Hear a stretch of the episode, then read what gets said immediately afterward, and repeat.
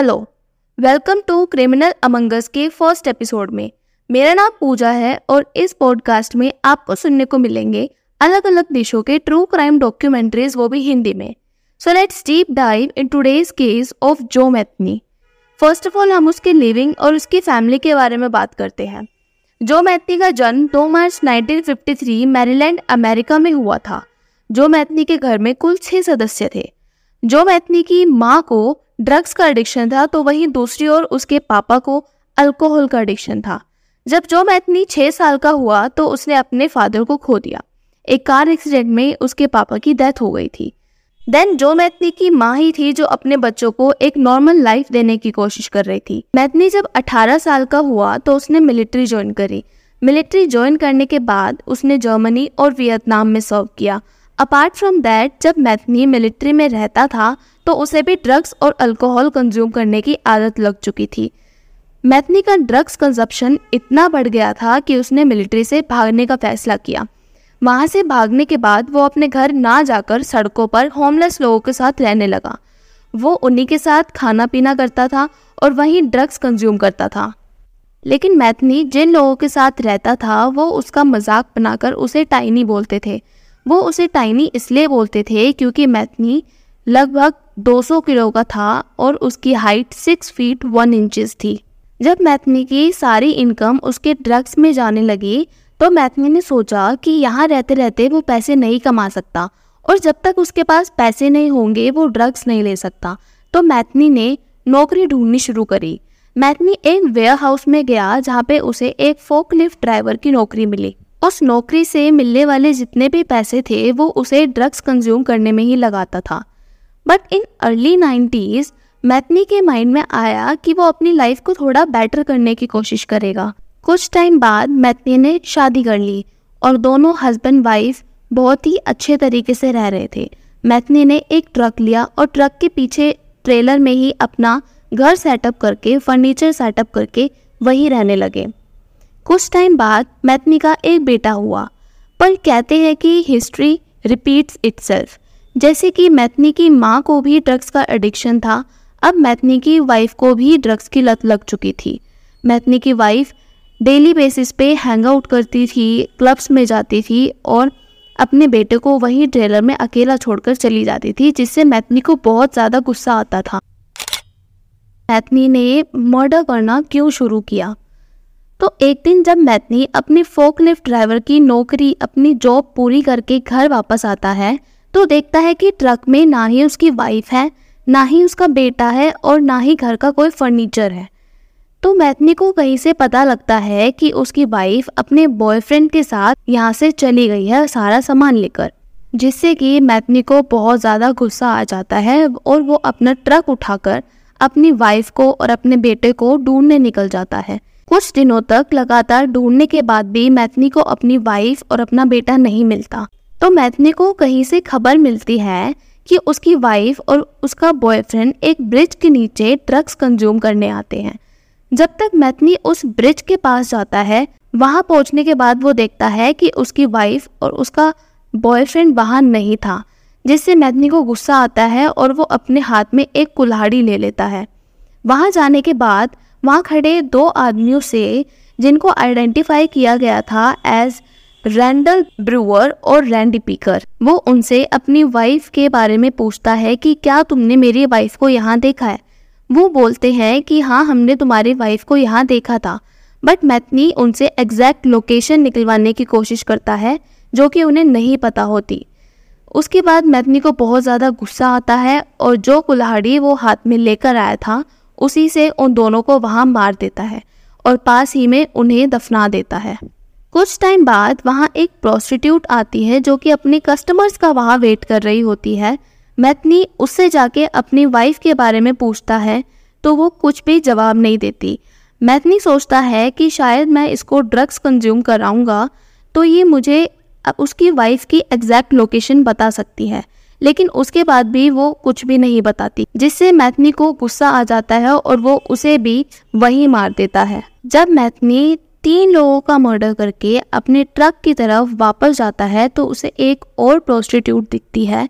वो उससे भी अपनी वाइफ की लोकेशन पूछता है, लेकिन कुछ ना जवाब मिलने पर वो उसे अपने ट्रक में लाता है और उसका सर उसके धड़ से अलग कर देता है।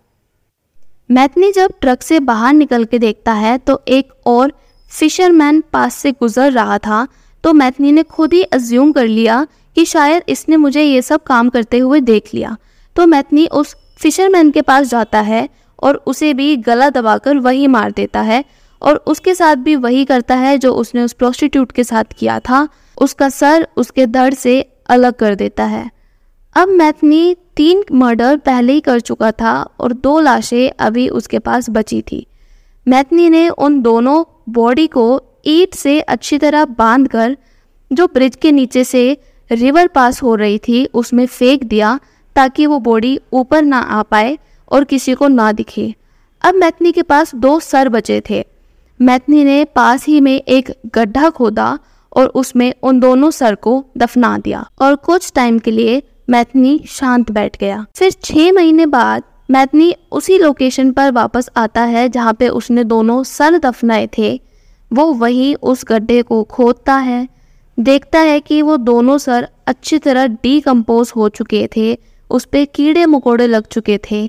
वो उन दोनों सर को निकाल कर जो पास ही में रिवर थी, उसमें वॉश करता है और उन्हें खा लेता है। अभी तक जो मैथनी कुल पाँच मर्डर कर चुका था कुछ टाइम बाद पुलिस को दो लाशों का पता लगता है, जो रैंडल ब्रूअर और रैंडी पिकर की थी। पुलिस अपनी इन्वेस्टिगेशन शुरू करती है और जो मैथनी का पता लगा लेती है।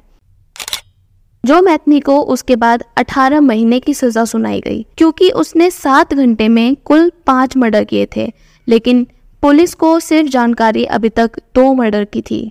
मैथनी के पकड़े जाने का भी कोई फ़ायदा नहीं हुआ क्योंकि पुलिस के पास सबूतों की कमी थी, जिस वजह से मैथनी को जेल से रिहा करना पड़ा। मैथनी जेल से निकल तो गया था, लेकिन जेल से निकलने के बाद जो होने वाला था, वो और भी बुरा होने वाला था। मैथनी वापस से अपने उसी वेयर हाउस ओनर के पास गया, जहाँ वो पहले नौकरी करता था और उसने वही नौकरी दोबारा करने की रिक्वेस्ट करी, जिससे कि ऑनर ने उसे वो नौकरी दे भी थी लेकिन मैथनी ने ऑनर से एक और परमिशन मांगी कि क्या वो उन्हीं के वेयर हाउस के बाहर जो गार्डन है वहाँ रह सकता है या नहीं? तो ओनर ने अपना फ़ायदा देखते हुए कि यहाँ की चौकीदारी भी हो जाएगी, उसे वहाँ रहने की परमिशन भी दे दी। कुछ टाइम तक मैथनी वहाँ नौकरी करते करते, वहाँ रहते रहते अपना दिमाग दौड़ाने लगा और उसने सोचा कि क्यों ना ह्यूमन मीट से पैसे कमाए जाए। अब आप ये सोच रहे होंगे कि ह्यूमन मीट से कोई पैसे कैसे कमा सकता है? तो जैसे कि आपको पता है मैथनी को पहले ड्रग्स कंज्यूम करने की लत थी, अब उसे लोगों को मारने की लत लग चुकी थी। मैथनी एक के बाद एक एक के बाद एक लोगों को मारता गया, लेकिन ज़्यादातर उसमें प्रोस्टिट्यूट थी। और ज़्यादातर लड़कियाँ इसलिए थी क्योंकि उन्हें देखकर उसे अपनी वाइफ का दिया गया धोखा याद आता था। तो मैथनी जिस ट्रक में वो पहले रहता था, उस ट्रक में उसने एक बारबेक्यू स्टैंड खोला, जिसमें वो बर्गर सैंडविचेस बना के लोगों को बेचता था। लेकिन वो बर्गर और सैंडविच नॉर्मल नहीं थे। जिन जिन लोगों को मैथनी अभी तक मार चुका था मैथनी उन्हीं विक्टिम्स के फ्लैश को स्टोर करके फ्रीजर में रखता था। और वो उन्हीं के फ्लैश से पैटी बनाकर बर्गर में लगाता था और वो लोगों को बेचता था। मैथनी पहले ही ह्यूमन मीट टेस्ट कर चुका था तो मैथनी का कहना था कि human just like pork taste करता है तो ये डिफरेंस बताना बहुत ज़्यादा मुश्किल है कि लोग पोक खा रहे हैं या फिर वो ह्यूमन फ्लैश खा रहे हैं। शौक बात यह है कि ये बर्गर और सैंडविचेस लोगों को काफ़ी पसंद आ रहे थे। ये बर्गर और सैंडविचेस बेचते बेचते एक टाइम ऐसा आया जब मैथनी के पास उसका स्पेशल इंग्रेडिएंट यानी कि उसके विक्टिम्स का जो फ्लैश था, जो उसके पास था, वो खत्म हो गया। हाँ ये मैथनी के ही वर्ड थे कि ये उसका एक स्पेशल इंग्रेडिएंट है, जो कि लोगों को काफ़ी पसंद आ रहा है। तो उसने एक 23 year old Kimberly Lance Spicer नाम की लड़की को मार दिया और उसने वहीं दफना दिया जहाँ पे वो अपना काम करता था। जिस वेयर हाउस में वो काम करता था, उसी गार्डन में उसने उस लड़की को दफना दिया। अभी तक मैथनी कुल 11 से 12 मर्डर कर चुका था।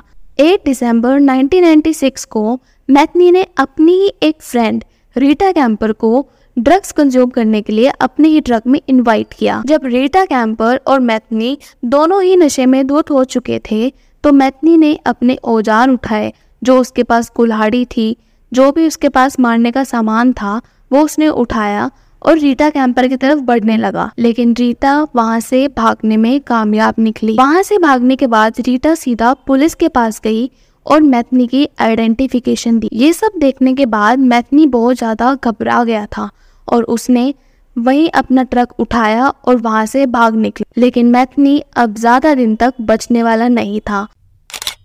ऑन दिसंबर 15, 1996 को मैथनी पकड़ा गया और सेम डे उसे डेथ पेनल्टी मिली।